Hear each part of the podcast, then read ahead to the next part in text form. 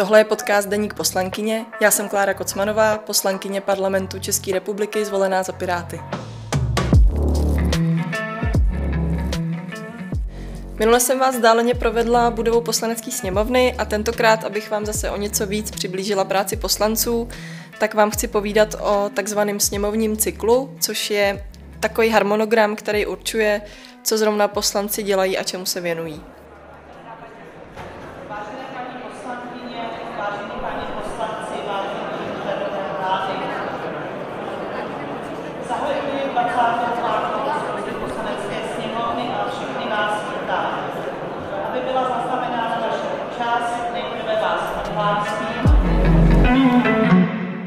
Sněmovní cyklus v tomhle volebním období je eh, pětitýdenní a střídají se tam takzvané výborové, eh, plenární a poslanecké týdny.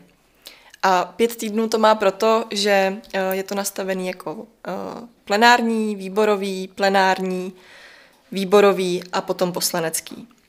Takže nejčastěji se věnujeme schůzím na výborech, a jednání poslanecké sněmovny, tak jak ho vidíte v televizi.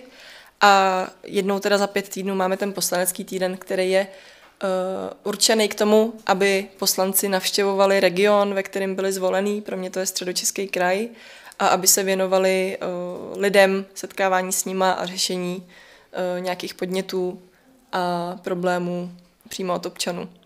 Já jsem většinou v poslaneckém týdnu v Kutný hoře, mám tam svoji poslaneckou kancelář a stejně tak, eh, ať už je harmonogram eh, v jakýkoliv fázi, ať už je jakýkoliv týden, tak pondělky jsou taky dny, který by měl poslanec trávit ve své poslanecké kanceláři.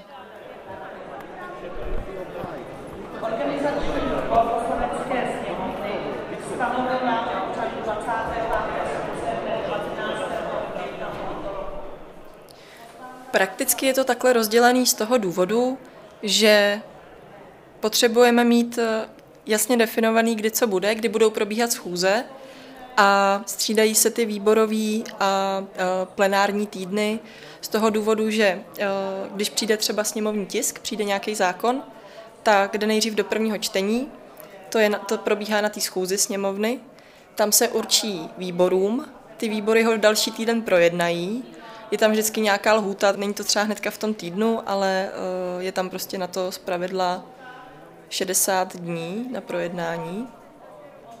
A potom, uh, když ho výbory proberou a přijmou k němu třeba nějaké usnesení doporučující, anebo se tam uh, baví o nějakých jako změnách, které budou reflektovány potom pozměňovacími návrhy například, tak se to pustí do druhého čtení, znovu na schůzi sněmovny a tam už se probírají třeba ty pozměňovací návrhy.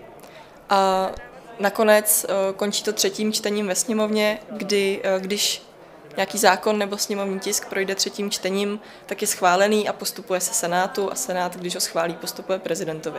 A takhle vlastně funguje ten legislativní proces velmi zkráceně.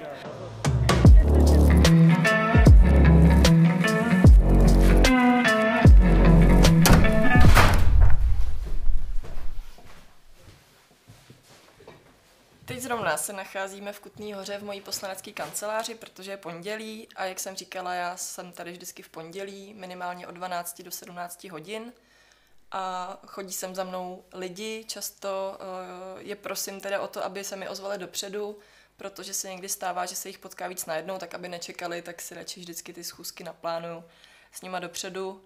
A uh, zrovna je tady se mnou můj asistent Dan. Ahoj budeme pracovat na něčem, na co se teďka připravuju, to znamená novela autorského zákona. Já tam k tomu mám uh, asi sedm pozměňovacích návrhů, tak bych vás ráda trošku seznámila s tím, o co jde a proč se vůbec autorským zákonem zabýváme. To totiž souvisí se samotným vznikem Pirátské strany. První pirátská strana vznikla totiž v roce 2006 ve Švédsku jako reakce na začení zakladatelů webové stránky Pirate Bay, která byla největší světovou databází torrentů. To znamená, že se tam stahovaly filmy, hudba a další obsah. A pravda je, že to dělalo takové množství lidí, že Piráti upozorňovalo na to, že je potřeba reformovat autorský právo, aby tohle nebylo trestný. I když samozřejmě zároveň chceme, aby autoři za svý díla dostávali zaplaceno, ale jako ruku na srdce, kdo z vás si nikdo nic nestáhnul v životě, že jo. A proto se i český piráti jmenují piráti a proto je pro nás autorský právo důležitý, i když se už roky věnujeme i jiným, jako hodně důležitým tématům, ale o tom vám zase povím někdy příště. Právě jdu do jednacího sálu.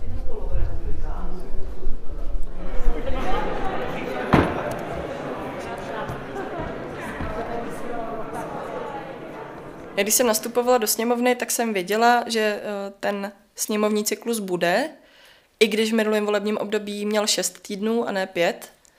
A vlastně z začátku těch prvních pár měsíců jsem jako strašně toužebně čekala na to, až přijde, protože tím, že, že jsme byli zvolení, ještě nebyla ustanovená vláda, tak mě, mně osobně přišlo, že jsem se tady tak trošku jako plácala v tom, kdy konečně uh, budeme moct řešit ty věci ve výborech a kdy konečně přijdou ty schůze a jak si mám tu práci naplánovat a fakt jsem jako ráda za to, že ten harmonogram nějaký máme, i když já nejsem úplně člověk, co by všechno potřeboval mít naplánovaný, tak stejně tohle ohraničení uh, časový člověku jasně ukazuje, kdy má prostě na co, uh, na co si ten čas vyhradit. Co se mi teda hodně nelíbí, nebo s čím se pořád nedokážu zžít, jsou mimořádné schůze a navíc ještě to množství, jaký eh, zatím jsme od začátku roku eh, jako zažívali, teď jich bylo, myslím, tuším kolem deseti, protože uh, chápu to, že čas od času je potřeba k něčemu svolat mimořádnou schůzi. Někdy je buď potřeba, aby opozice prostě řekla k něčemu jako svůj názor a mají pocit, že jindy nemají prostor, než když svolají mimořádnou schůzi, zároveň tím získají nějakou mediální pozornost. Někdy to zase bylo ze strany vlády, když bylo potřeba něco rychle uh, prosadit třeba v souvislosti s válkou na Ukrajině a tak podobně. Ale je to pravidla strašně časově náročný, vždycky mi to skočí, někam, kde už mám naplánované jiné věci, takže potom buď musím lidem přehazovat schůzky a je mi to nepříjemný, když už jako si s nima něco domluvím, to přehazovat, anebo musím uh, úplně třeba celou naplánovanou práci na, na ten večer jako přesunout. A to ani nemluvím o tom, že jsme tady jako několikrát přespávali nebo zůstávali do noci. Tak tohle je něco, s čím se mi zžívá opravdu těžko. Já zahajuji hlasování a ptám se, kdo je pro.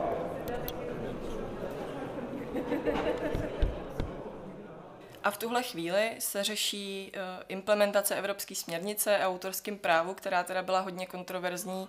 My jsme kvůli ní vycházeli do ulic tenkrát uh, před pár lety, když, když se to projednávalo, protože tam bylo strašně moc kontroverzních věcí a ty demonstrace probíhaly po celé Evropě. No a dneska, nebo respektive teď je ten čas, kdy ta evropská směrnice doputovala i do Českého parlamentu, kdy se má uh, jako převízt do českého zákona. A jelikož tam jsou pořád věci, se kterými úplně nesouhlasíme, a jelikož já na našem poslaneckém klubu mám na starosti uh, jako rezort kultury, tak uh, z toho důvodu já jsem ta, která řeší autorský zákon a má k tomu nějaký pozměňovací návrhy.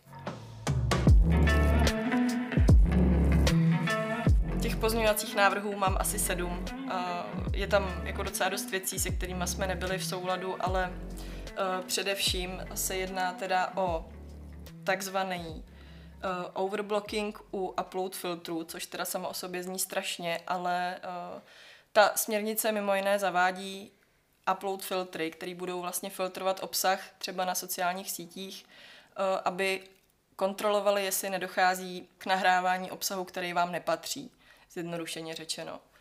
A to znamená, že by docházelo tím pádem k porušování autorských práv. Jenomže ty upload filtry vůbec uh, nebudou dokonalý, protože ta technologie, aby správně fungovala, by musela být úplně bezchybná.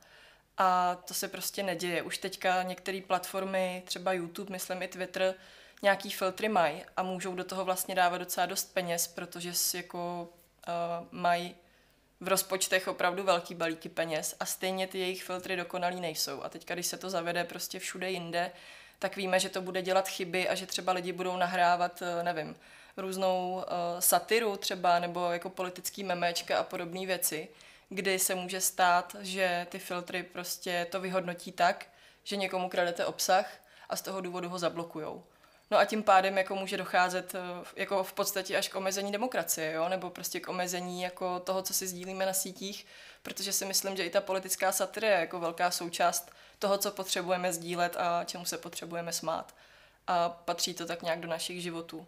No a v tom mém pozměňovacím návrhu já teda chci, aby v tom zákoně bylo explicitně napsáno, že pokud se proti tomu člověk bude chtít odvolat, proti tomu, že mu ten filtr stáhne nějaký obsah nebo zablokuje nějaký obsah, tak uh, se bude moct odvolat uh, zdarma a to podání a vyřízení stížnosti bude taky zdarma.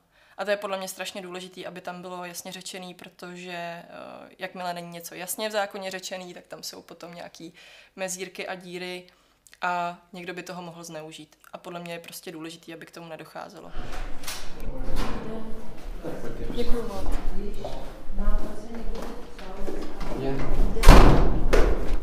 S těma mimořádnýma schůzema jsou vlastně spojený i obstrukce, které se hodně zmiňují a hodně se mě na to i lidi ptají. A je, je strašně zajímavý jako sledovat um, takový jako dobrý demokratický nástroj opozice, jak ho člověk vnímá, když se najednou ocitne v koalici a jak to tu práci na jednu stranu jako obrovským způsobem stěžuje a zároveň je potřeba vnímat to, že to je někdy opravdu legitimní nástroj a vlastně jediný, který ta opozice má v ruce. A já jsem rozhodně za, aby ho opozice využívala, aby obstruovala věci, se kterými nesouhlasí a buď je zdržela, anebo obstruovala tak dlouho, dokud si to třeba koalice nerozmyslí. To je prostě legitimní nástroj, jako v, žijeme v demokracii a tu opozici tady od něčeho máme, takže je to v pohodě. Na druhou stranu si myslím, že se to už jako za tenhle půl rok tolik nadužívalo, že už jenom slyším slovo obstrukce a už mám jako totální osypky a děsím se prostě, kdy si zase budu muset do práce brát spacák a spát tady prostě na pytli na zemi, no. Takže uh, podle mě by bylo dobré to vyvážit a zároveň si myslím, že i ta opozice by to měla vyvážit, aby to bylo jako braný vážně a ne tolik jako nějaká prostě fraška, kdy se tady jenom žvaní a musí se ty věci jako vysedět, no. S tím vlastně souvisí i to, co mě taky celkem překvapilo, i když jsem to jako znala třeba z komunální politiky a tak podobně. Já jsem tady minule zmiňovala, že to, co lidi vidí v televizi, je jenom špička ledovce a že zatím je jako mnohem víc. A jedna z těch věcí právě strašně důležitých je, že reálně, když tady pracujeme, diskutujeme a argumentujeme, tak když se zapne kamera, tak ti lidi jako plameně hájí uh, zájmy svojí strany nebo ide svojí strany a, a to, co ta strana prosazuje. Ale potom, když se ty kamery vypnou a bavíme se mezi sebou, tak jsme schopní jako uh, držet to třeba velmi racionálně a ne tak plameně a hodlivě, jako, uh, jako když prostě ta kamera je zaplá a vidí to jako dostatečný počet lidí. Což mně přijde že to trošku možná té komedii odpovídá.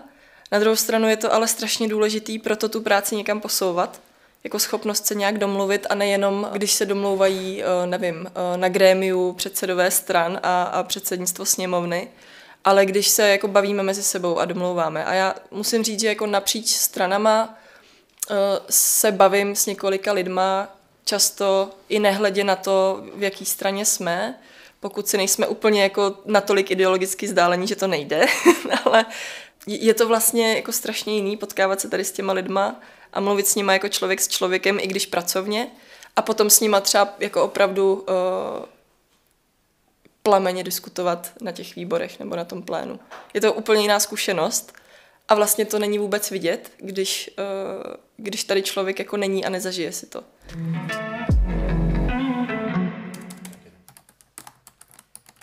Dane, prosím tě, mohl bys zavolat Ondrovi Chrástovi na Ministerstvo kultury, aby zjistil, jestli už se sešel, eh, nebo aby nám řekl, jestli už se sešel s tou asociací online vydavatelů ohledně...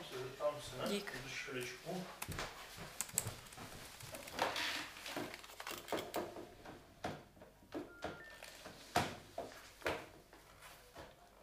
Ondro, slyšíme se? Čau. Prosím tě, jo jo, kvůli autoráku. Hele, sešel se s tou asociací? Jo, jo, jo, super. A potřebuješ ještě od nás pomoct s něčím? Dobrý, tak potom jde ještě vidět, co na to minister a zase sledíme noty, jo? Tak jo, měj se, čau.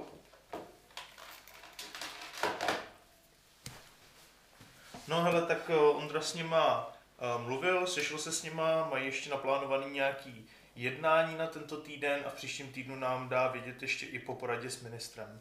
Super, děkuju moc. Za málo.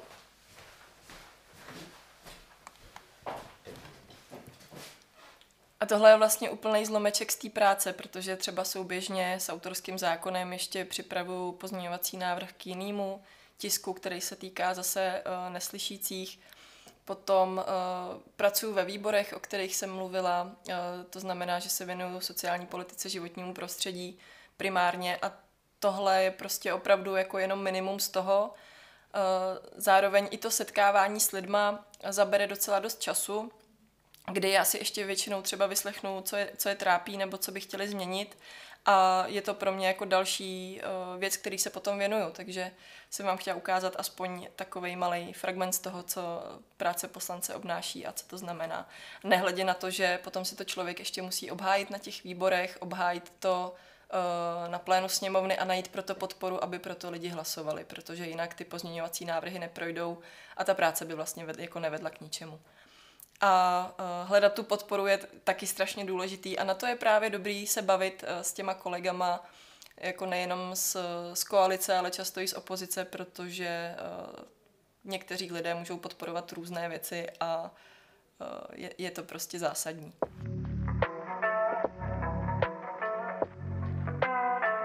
Na druhou stranu, teď jak nad tím přemýšlím, tak jsem myslela vlastně hlavně na lidi, se kterými jako se bavit dá, ale jsou tady i lidi, se kterými se jako bavit nedá. A to bez ohledu na to, uh, jaký mají výstupy na plénu, ale prostě zastávají takový názory, že já se s nimi jako bavit prostě ani nechci, i kdybychom se potkali někde v hospodě nebo někde uh, jinde, tak ani tady pracovně jako nemám vůbec touhu ani chuť s nima navazovat nějaký kontakty. Jsou tady taky někteří jedinci, se kterými uh, si vyměním jako víc slov v hádce na Twitteru, třeba než že bychom se vůbec pozdravili na chodbě. A to si myslím, že je dost vypovídající o tom, s kým se tady bavit dá a s kým ne. Tohle je podcast Deník poslankyně. Já jsem Klára Kocmanová, poslankyně parlamentu České republiky, zvolená za Piráty. Budu se těšit zase na příště a tenhle díl podcastu si můžete pustit na Spotify, Anchor a na Apple Podcast.